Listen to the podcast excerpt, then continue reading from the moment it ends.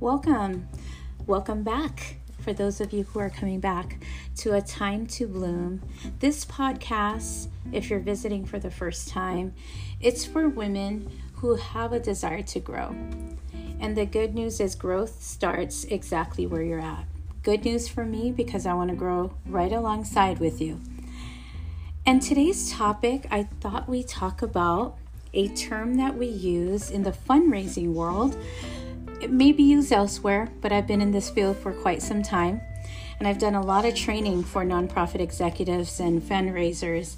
And we use this term in these big events that we're we're planning, and they're usually fundraising events. So there's a lot of pressure leading into the event where you are raising a certain amount of funds for the organization. And at the event, there's still some some of that fundraising being done, but you also have to put on a big production. And you have to have grace under pressure. And that's what we're going to talk about today, is grace under pressure. And we use another term similar, is grace under fire. A lot of times you're troubleshooting at these large events, and you want to have that composure that has grace so people can feel like they can approach you. And so I don't know if you have ever heard this saying. So what is grace under pressure? Well, I'm glad that you asked, because we're going to define that for us. And the saying means you're not falling apart. You're not being hysterical. You're not being reactive. But yet you might be a little nervous, or maybe something rubbed you the wrong way. You're irritated. You might be flustered about something you're troubleshooting, but you're acting gracefully and holding your composure. The definition of grace is elegance or beauty of form, manner, motion, or action. So I think about grace under fire. You're elegant. You're able to handle things in an elegant way. People feel like they can approach you. It doesn't look like something's falling apart, even if it is, and you're not acting that way. I thought this could be really relatable to each of us, whether you're a businesswoman, an executive, or a leader in your profession or ministry. We're all familiar with expectations to meet a goal and to deliver results. As leaders, we're often required to be an example and face that particular challenge with consistent pressure to perform. No matter what's going on, we need to be that example. Then I thought about, wow, as a Christian woman in leadership, in any kind of leadership role, and a leader is somebody who's serving. So you could serve in any capacity, in your job or home or ministry. It's our duty to be an example of grace under pressure, because we understand that we have a rare and unique opportunity for others to see Christ in us and through us, especially at our jobs, where we spend at minimum forty hours weekly. And that's a lot of time for people to be around you, and a lot of time to be a great example. So I want you to pause for a minute. Let's take a pause and think about a time that you were faced with a lot of pressure. It could be at a job. It could be maybe in your family. It could be in a relationship. It could be even in your ministry. So think about a time that you were faced with a lot of pressure. Maybe it was a large project with deadlines. Maybe it was a conflict that needed resolution, or expectations to meet a certain goal, and you were far behind. All of these are something I personally have experienced. Those were some of my examples. But pause. Think about that for a minute. What did you feel? How did you handle yourself? And how did you represent Christ as a Christian woman? So let me say that again. What did you feel? How did you handle yourself? And how did you represent Christ as a Christian woman? Was it grace under pressure, where you acted gracefully and you held your composure? or were you panicked under the pressure? We can do both at times, right? I've I've actually done both. I've had to learn along the way. But we know that pressure of life, work, relationships, ministries, they're all inevitable. We know that at some time or another, we're going to face some kind of pressure. We may not always see see it in the moment while we're going through it, but pressure most of the time is meant to produce something great, something good. Take a diamond, for instance. You think about that. It's produced by heat and pressure. I thought about deep sea diving. I'm from Hawaii. I never did it before, but I had a cousin who used to do it, and he would bring these amazing pictures back. He would dive way beneath the pressure, way down. Of course, he had his tank on. And there was beauty there that you won't find above the pressure. There's beautiful things below the pressure. Think about clay, clay that you make ceramic with. Clay alone is pliable, it's soft to the touch, it's unstable if you just leave it alone, right? You can't just let it dry out, it'll it'll actually crumble. But when you put it to extreme high heat, aka pressure, the end product is useful and beautiful in a ceramic piece. It's solid. And pressure is meant to make us more solid. And I never really thought about that. But I want to lead us to a scripture in Second Corinthians chapter four.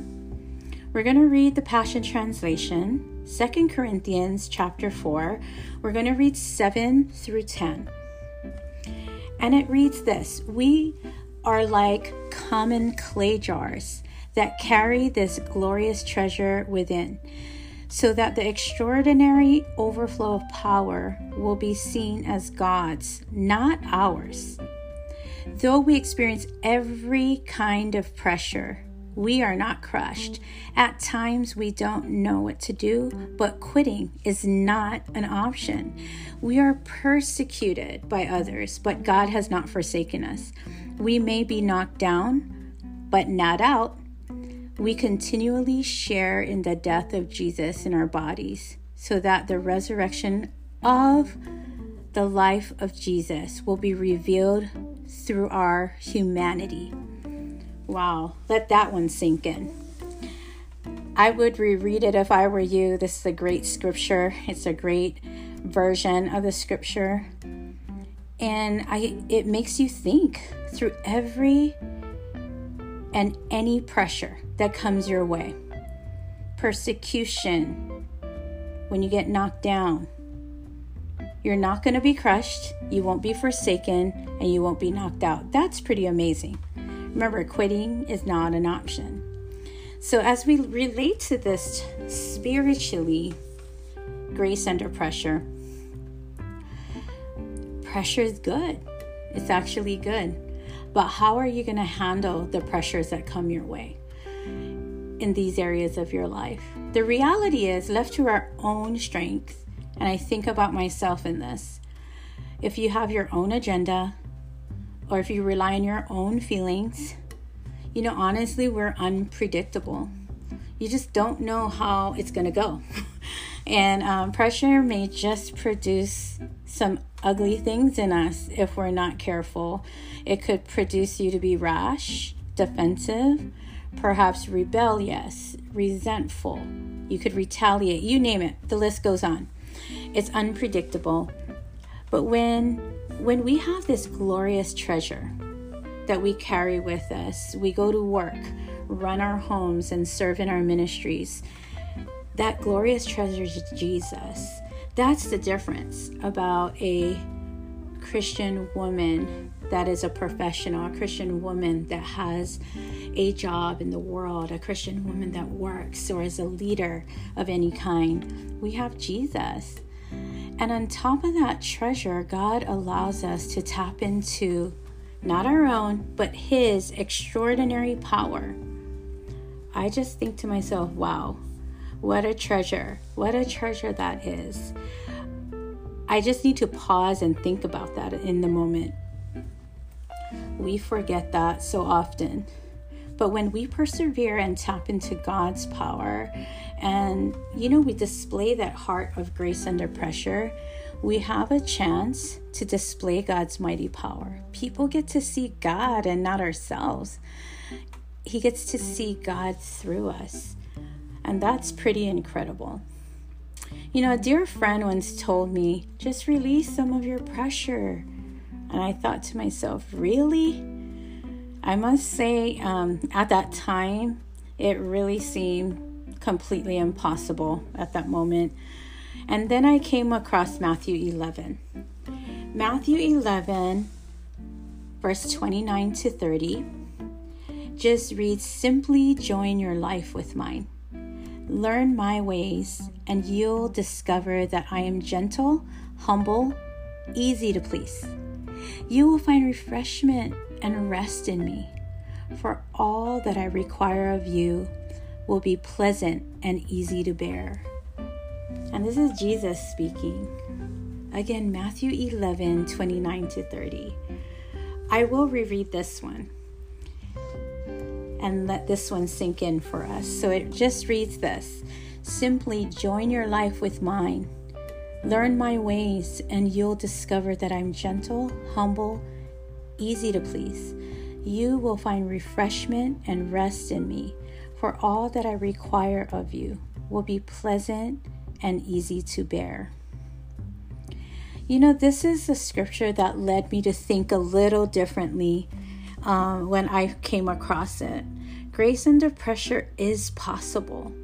And it actually made me realize that that's how we can get through it in a spiritual way, is if we can rely on the scripture. It says if you join our life with Jesus's life, and you learn his ways. We have to learn Jesus's ways. I was not only a businesswoman. This is what it taught me. I was not just a businesswoman. I wasn't just a nonprofit executive, a trainer. I wasn't only a wife and a mother, a mentor, a ministry leader, and all the pressures that came with those roles. That wasn't who I was. You know, I am a disciple of Jesus. I was a student and a follower of the Almighty King of Kings. I'm a true Christian. That's what a disciple is, right? A true Christian, a follower, a student of Jesus. And Jesus is our King of Kings. That's who I really am. I'm actually a Christian woman who serves in a role of leadership. I'm a Christian woman who serves in a role of being a businesswoman and nonprofit executive. I'm a Christian woman who has, by grace, was handpicked by God to mentor and give my heart as a ministry leader. You know, I think about this. I don't deserve any of the things I have. But I'm also a Christian woman who was given the honor to be a wife. This year is going to be thirty years to my amazing husband. I'm a Christian woman who was given the privilege to be a mother to two amazing sons who honestly would never trade for the world. I loved being a mom and still do to these two grown-ups, then children.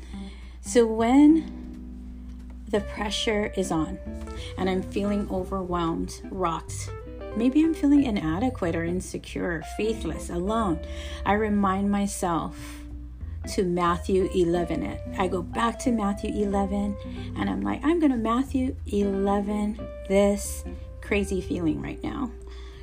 So I can have grace under pressure. What does that mean? Matthew eleven, re- I read it again. I remember it. I live it. And then I display it in my life. And it is only by being a Christ-centered woman that I'm able to live and lead with grace under pressure. That is the only way. And so what is your time to bloom? This is it for this day that you're in right now.